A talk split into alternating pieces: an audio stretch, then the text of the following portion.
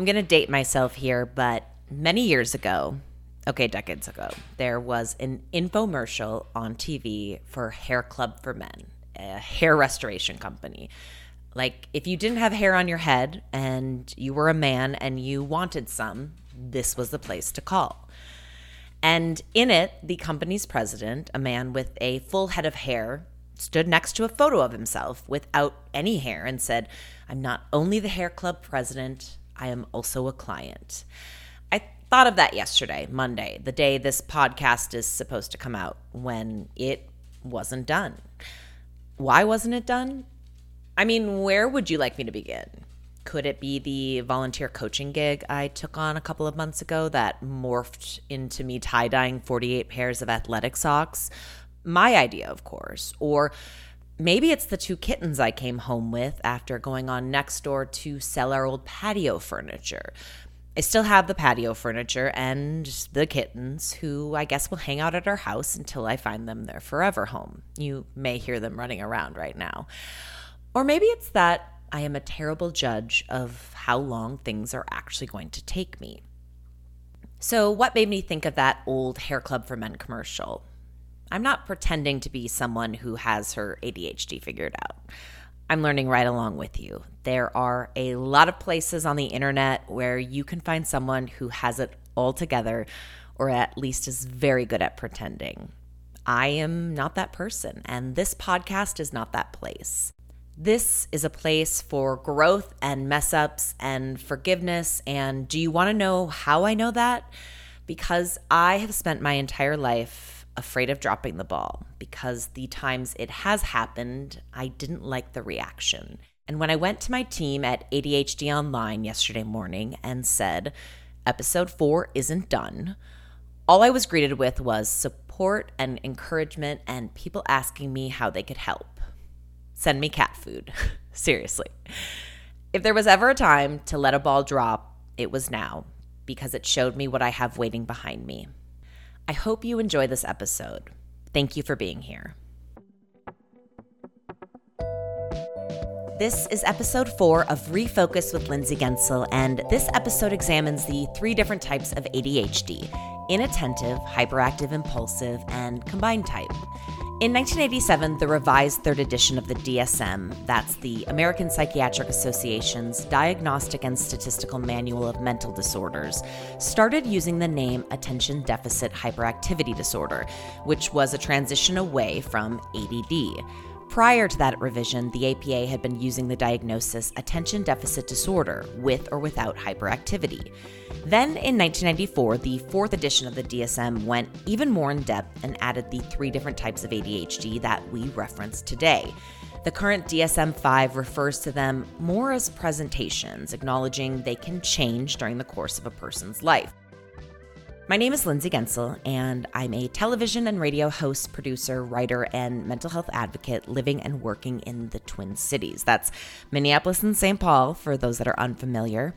For the last few months, I've been working with the team at ADHD Online to not only create this podcast, but to make sure we are establishing a solid base of information to build up from.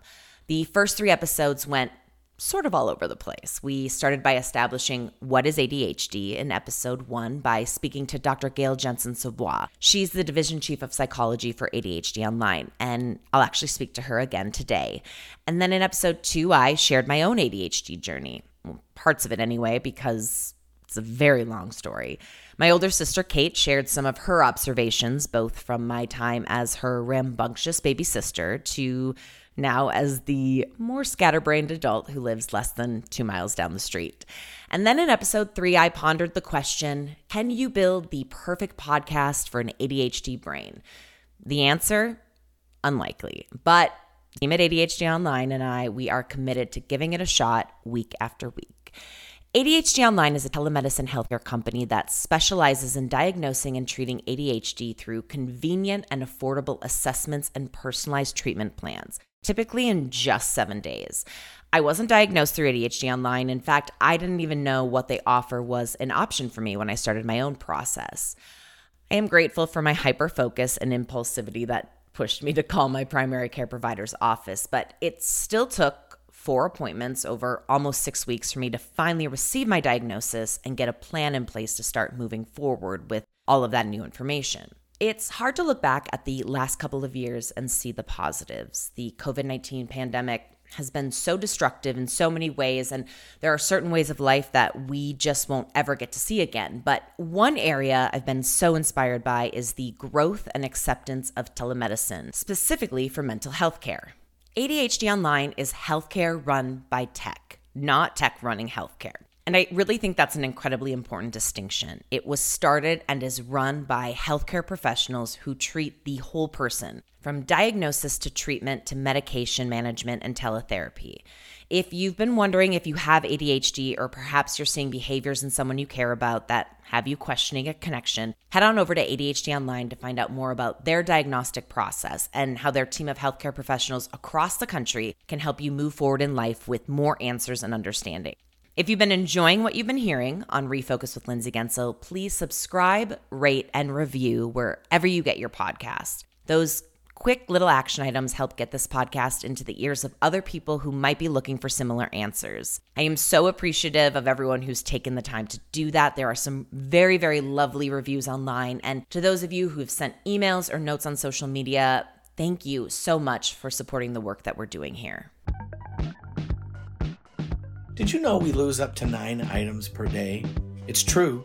That's according to the National Association of Productivity and Organizing Professionals. That's 63 items a week, 252 a month, and more than 3,200 things a year. Now, that's an average, but for people with ADHD, reduced executive function means organizing and staying organized is simply harder. So it's understandable that we're losing more things more often. Coming up on June 8th, we've got the second in our Learn How to Organize Your Home series with Lisa Woodruff. Lisa's a productivity specialist, home organization expert, and founder and CEO of Organize 365, where she shares physical and motivational resources teaching busy people how to take back control of their lives with functional systems that work. Wednesday's event is the second in our Learn How to Organize Your Home series.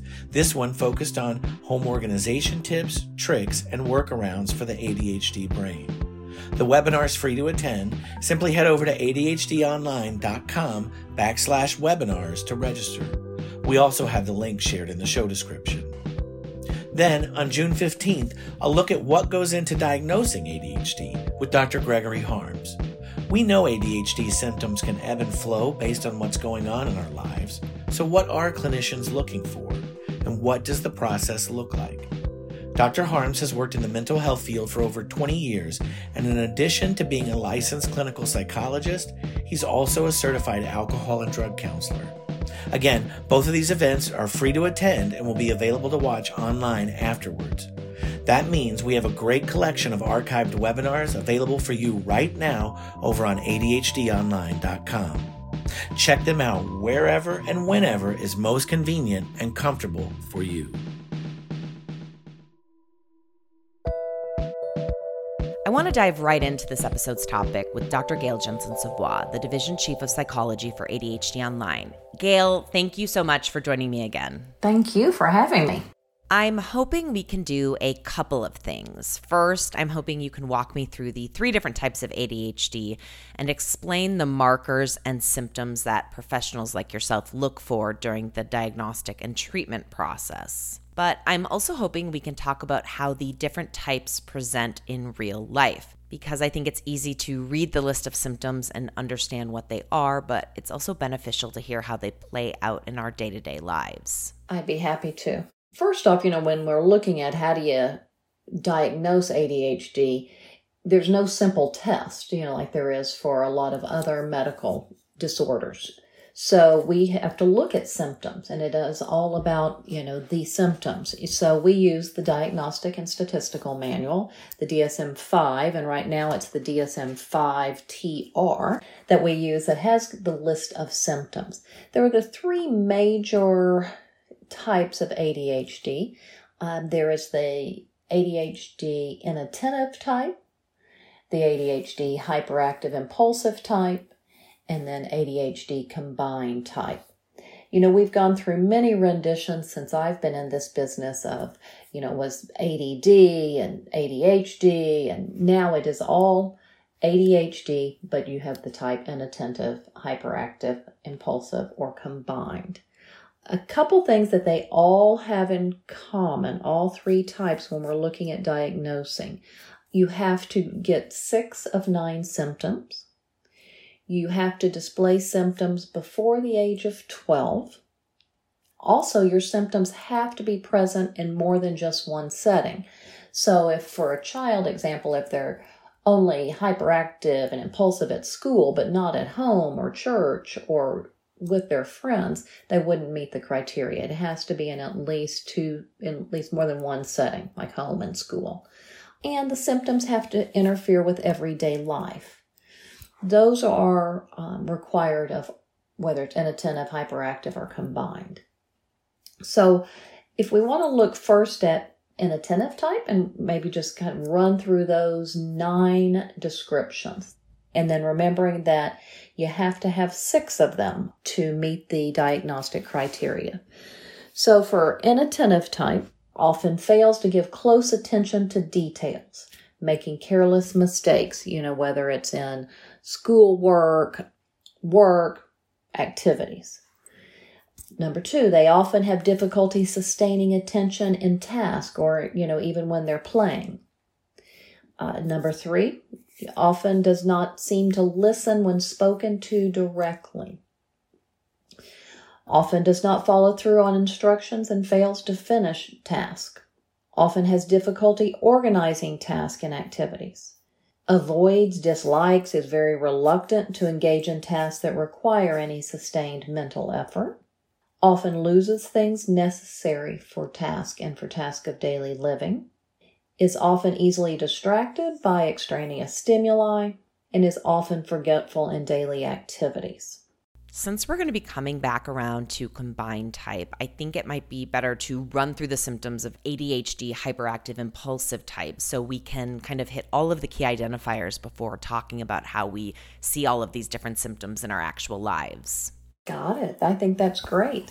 So if we look at ADHD, hyperactive, and impulsive type, remembering you have to have six of these nine. So the first one be often fidgets, you know, taps your feet, squirms around in your seat, often leaves your seat in situations where you're supposed to, you know, be expected to um, stay seated, you know, if, for a child, if it's in the classroom or adult, maybe in a meeting often runs about or climbs in situations where it's inappropriate, often unable to play or engage in leisure activities quietly. The one everybody knows is acts as if driven by a motor, you know, on the go. Often talks excessively. The next one often blurts out an answer before a question has been completed. Often has difficulty waiting his or her turn and then often interrupts or intrudes on others. So, again, remembering of those, you need six of those nine. Then, um, with combined type, you have to have six from each of those two categories. Combined meaning you're not you don't fall into exclusively inattentive or hyperactive. That you will have symptoms from both. Let's go back now and talk about inattentive ADHD inattentive in some ways is less physical. Like when we think of the hyperactive impulsive side of ADHD, it's very in your face, it's hard to ignore. And yes, there are things that you've mentioned for the inattentive type that would fall into that physical category, like forgetting your backpack at school or leaving your coffee on the counter every morning before you leave for work. All of those things are physical. But I think sometimes with the inattentive types, it's so easy to just categorize it as, oh, I'm forgetful. So is it harder to pinpoint some of those inattentive symptoms because they're more internalized? Absolutely. And I think a couple things. One, you know, sometimes families are grateful, especially if they have more than one child, of, you know, they have this one child who seems to be quiet and they're just grateful. Oh, she plays by herself or, you know, oh, well, she forgot her backpack because she was so, you know, interested in what she was doing. where they're missing the symptoms of she wasn't interested, she was distracted, she was, you know, just gazing out the window. So I think it is very difficult. Oftentimes, um, we just miss it because we think that, you know, everybody forgets things. But if we look at, you know, the forgetfulness, for example, you know, we all misplace our car keys. Um, thank goodness you don't have to put them in the ignition anymore so often. You know, they can just stay in the bottom of our purse. Um, we don't lose them as often, but we can all, you know, we all lose our car keys, we lose our cell phone. But folks that have the inattentive type of ADHD, they lose these things that are, you know, important for daily living and they lose them in places like uh, they may find their glasses, you know, in the refrigerator, or they've put, you know, the frozen strawberries in their purse. I do know oftentimes with the inattentive type, people think that, you know, they're just lazy. And I remember years ago, a therapist and I were discussing inattentive type and ADHD. And at that time, I was kind of new in the business. And she said to me, There are no lazy people. Typically, those are folks with ADHD.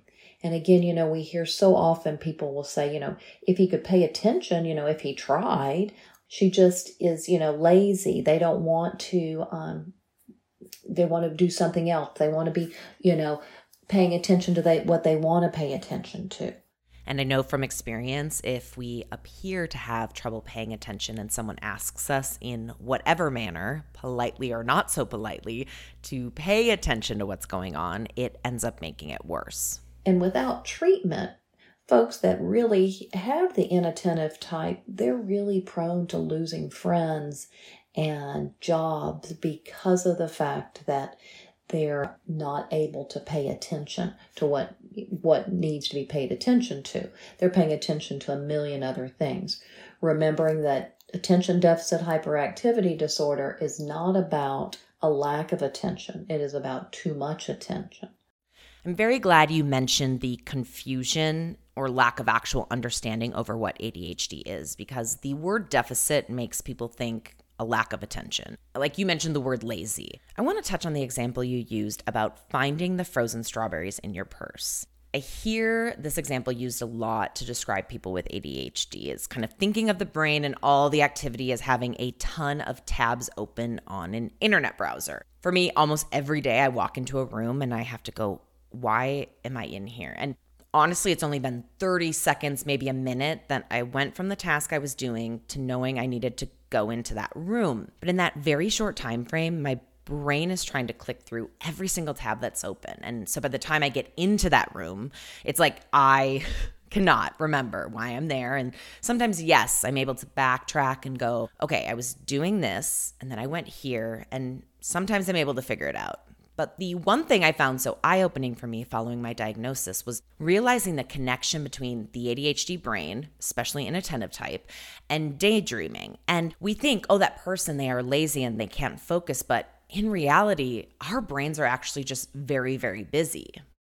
Exactly. Exactly. I remember one time a teacher was telling me, well, you know, that little boy, he cannot be ADHD. He's so good. You know, and every day he just sits in class and he's looking out the window. You know, he's just daydreaming. I'm sure he's really paying attention to what okay. So I'm talking to the little boy and I'm like, so, you know, you sit in class and you're looking out the window. The teacher says, you know, you're really absorbing the material. He goes, no, there's this lizard and every day he goes up right by the window. He had no idea what the teacher was talking about. Um, and again, you know, typically it's, we think of young girls as being inattentive, but boys can as well. And it's not that they're just daydreaming. Again, they're thinking about all sorts of things and the world going on. So you are exactly right. And I think, you know, when we think about people that have inattentive type and losing things, uh, you know, I heard somewhere they said, you know, that inattentive adults are prone to the worst of the ADHD symptom, which is that disorganization you know, you have 14 tabs open. You don't know why you go into the room because you've already thought about 76 other things on your way into the room, on your way to look at another tab. I think that oftentimes with inattentive ADHD, you have like a million little projects. You know, you start a million things, but again, finishing it is the issue. So whether you're a child and you don't finish your homework or you don't finish in class because of what, you know, you're now have looked outside and seen a bird fly by. Um, as an adult, you know, I see lots of assessments that people will say, I have one room that has, you know, 16 projects I've started. I started trying to sew. I started trying to have a garden. I started whatever. And, you know, the dress is half finished. The garden was great till it had to be watered. I'm over here cringing and laughing because I can see out of the corner of my eye I have that room. It's the craft room, office, junk room, whatever you want to call it. And honestly, I don't want to live this way, but I also feel like every time I'm starting to make strides, I take on something else. And a part of that is because we know that for some people with ADHD, we thrive on the excitement of doing things, that dopamine rush. It's interesting with people who have ADHD, the excitement of starting something, and then there's the excitement of finishing it. But for a lot of us, we get lost in that middle area. It's like we need that midpoint of someone walking in and being like, oh, Lindsay, you are doing such a great job. This is going to look amazing. I cannot wait until it's finished. But when we don't have that, we lose steam, we lose excitement, and we never get to the end point. Right. And sometimes I wonder if the end point isn't as exciting. You know, not only do you lose the steam in the middle, but I also wonder, you know, the excitement part, you know, if you're thinking about sewing a dress, for example, you know, all of that excitement of what goes into it and getting a sewing machine and getting thread and getting a color and, you know, figuring out what dress. But the rest of it's the boring part. You know, you people that have inattentive type thinking about, okay, now sitting down and, you know, sewing it, you've already solved world peace. You know, I mean, it's, that becomes, you know, it has to be so much, you know, just the beginning. And I think, yeah, you know, you wonder if the brain, if we could get the excitement to finish, you know, if that would somehow be able to get the middle part exciting as well. I want to touch on one last thing before we move on to the hyperactive impulsive type of ADHD. There's something to be said about how much work the ADHD brain does. And we can use that example of the browser with tons of tabs open. You know, we've all gotten to the point where maybe we open a program on our computer that slows things down and your computer starts to make that humming noise and it gets really hot. After my diagnosis, I had this moment where I realized this is why I'm always so tired. I'm not tired because I'm physically tired. I'm tired because my brain, from the moment I get up, is going so fast for so long that by the middle of the day, I can barely see straight. You know, you can compare it to the hyperactive type. Children with hyperactivity, oftentimes when they wake up, they're still tired because oftentimes they don't get any rest when they're asleep either because they're still moving you know, you'll see hyperactive kids oftentimes fall out of the bed. You know, they're the kind that are kicking. They, you know, they, in the morning you go wake your child up and their head's at the foot of the bed, not at the head of the bed because they've been moving all night. So they're still exhausted. It's the same when it's your brain. Absolutely. So let's talk about hyperactivity and impulsivity. This category to me really falls into the old, outdated mindset of what ADHD is. It's the young boy in class who can't sit still. He gets removed from the classroom for being a disruption. And the symptoms, like we've talked about, tend to be very noticeable, they're very in your face. Are there ways that this type of ADHD presents itself in life that is less commonly talked about? because I think this is the one where people who maybe don't know a lot about ADHD, this is the one area where they're like, oh, well, I can see this. This is something I'm very familiar with. But with this type of ADHD, are there things that you see working with your patients that falls into this category but is less commonly known? Probably the one that comes to mind mostly is restlessness. And in that respect, you know, yes, with a young kid, you'll see them, you know, running around, crashing into walls, they're jumping out of trees. But when you get to be sometimes even a teenager, but definitely adult, that restlessness is not outward. Oftentimes it's inward. Um, and it's that internal feeling of just being restless. So I think that's one that oftentimes people don't see. You know, we'll see it a little bit in folks that are maybe adults that are in a meeting and you know they're the ones that uh, you know are swinging their legs or, you know, fixing their hair on Zoom all the time, not being able to necessarily sit still, but not being that disruptive. But um, I would say, hands down, the restlessness is the big one. The other one sometimes is that people don't recognize and even don't even recognize they're doing it is as a child would be noisy, you know, always talking, loud talking. But oftentimes as an adult, you might see somebody that kind of just hums to themselves, um, or is the kind that, you know, of folks that just sing a little bit quietly all the time to themselves. Everything you said right there, the restlessness. So, a couple weeks ago, I had this realization that I had stopped cracking my knuckles. At some point after my diagnosis, probably around the time that my medication and my knowledge and my self acceptance and weekly therapy all started working together, at that point, I stopped cracking my knuckles.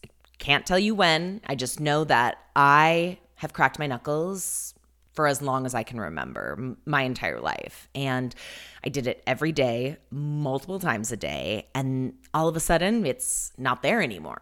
Interesting. I had a patient one time that kind of chewed, well, didn't kind of, chewed on the inside of their mouth. And one time had to get antibiotics because they had just chewed, you know, it and gotten infected. But that was what, and they didn't even recognize it either. You know, had always done it just um, in that restlessness. And I think, you know, what we have to remember is when you, t- you know, when somebody's fidgety, whether it's a child or an adult, you know, when you say to someone with ADHD, just be still, sit still for a minute, that's really almost mentally and physically painful. I've been doing a lot of body doubling lately. I think one of the things we do know because of when the pandemic started and people were forced out of their routines and had to stay home, I can't work at home. It's a very big struggle. There are so many things in the house that need to get done, like that craft room, office, junk room, all of those little tasks, the laundry, the dishwasher, all of those little things that when you're trying to work become distractions. So for body doubling, my virtual assistant Camilla, she calls me and we just sit on the phone.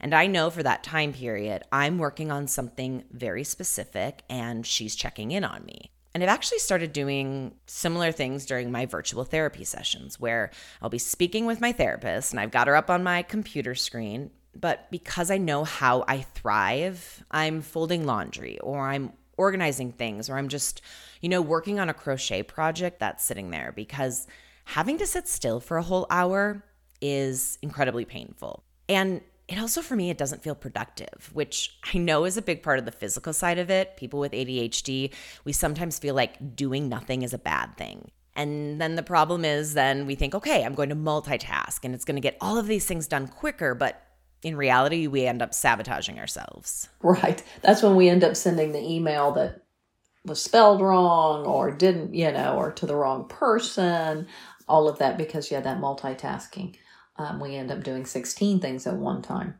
So let's talk about the combined type because the majority of people diagnosed with ADHD fall into this category. And as you mentioned, you have to have six of the nine symptoms in both inattentive and in the hyperactive impulsive category. And this is the one that I think is very tricky because this is kind of where the physical side effects and symptoms of ADHD connect heavily with the emotional ones. And for me, knowing the emotional side of it and how it affects my physical side has been really eye opening oftentimes you have both um you have the six symptoms in inattentive and hyperactive but your symptoms since they don't exclusively fall into one of those categories you know it is that combination.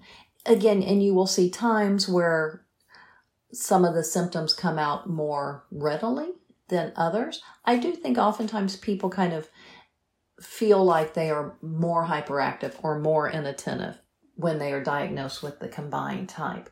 It can be hard to acknowledge that our symptoms ebb and flow in life, like a lot of things. You know, I think for a lot of us, whatever we are doing to help control some of the things that might be detrimental in our life because of ADHD, once we feel like we're doing really well or we feel good, we let off the brakes a little bit. You know, we let go of some of the safeguards we've put in place. And it's just kind of like, I hate to use the example of weight loss, but I think there are a lot of people who think, oh, if I just lose the 30 pounds, that's all I want to lose, everything will be great. And yeah, if you want to lose the 30 pounds, that's great. Once you lose them, you still have to keep those 30 pounds off. And that's kind of how I view some of the things I've put into my life after my diagnosis. If I don't keep doing them, I'm just going to go back to the starting line. Yes. Oh, what a great example. That is uh, the perfect example. It is, and it's about a lifestyle.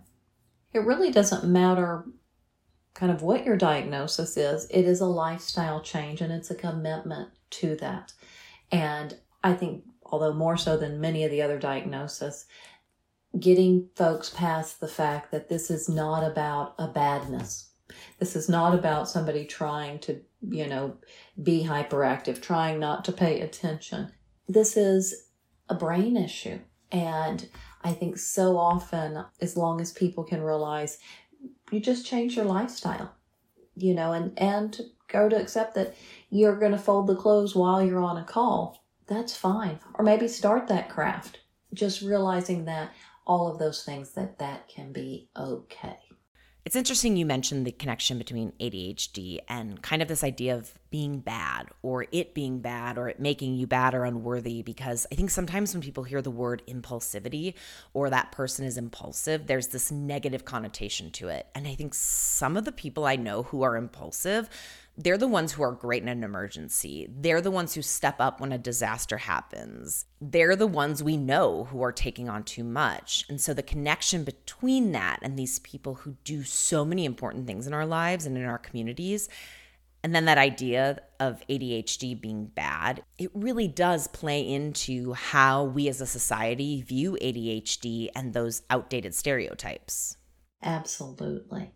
Um, and I think that we're getting there. You know, I think that now that people and professionals are able to really explain the difference between what ADHD looks like in a child, a teen, an adult, that helps people see that it is a disorder, that it is a brain issue. So, you know, all those years we spent saying, you know, well, if you weren't driven like a motor, you know, you must not have it. Now to really expand and understand the entire uh, symptomology of ADHD has just been refreshing from a professional standpoint. That was Dr. Gayle Jensen Savoie, the Division Chief of Psychology for ADHD Online, helping break down the three different types of ADHD and the symptoms that go along with each of them. I want to wrap up this episode by touching on something Gayle and I talked about that example she used about wanting to sew a dress.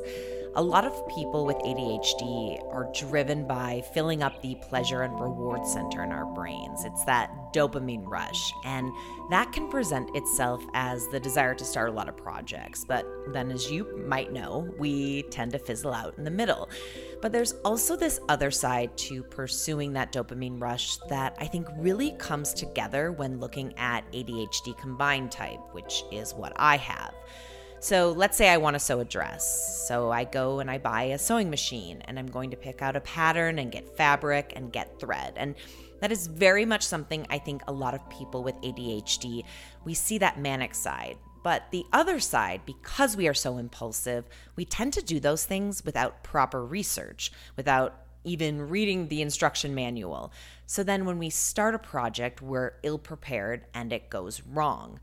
And then we view ourselves as a failure because we were not good at something the first time. And so it really kind of brings together this combined type of the hyperactivity, the impulsivity, but then the emotional side that comes with the inattentive type. And a lot of that ties into rejection sensitive dysphoria and rumination. And I see a lot of it in my own life where I get an idea, I jump right into it, I start it before I probably should. And then when I'm not perfect at it right away, the avalanche of feelings, it's like the expectation that we are supposed to be perfect from the get go. It really ties in when we look at ADHD combined type. And next week's episode will look at how ADHD shows up in our lives. And I'm hoping you'll join the conversation by sharing some of your own story with us here on Refocused with Lindsay Guentzel. You can connect with me through email, podcast at ADHDonline.com. There are links to all of our social media handles as well as the free webinars Boz mentioned earlier in the show.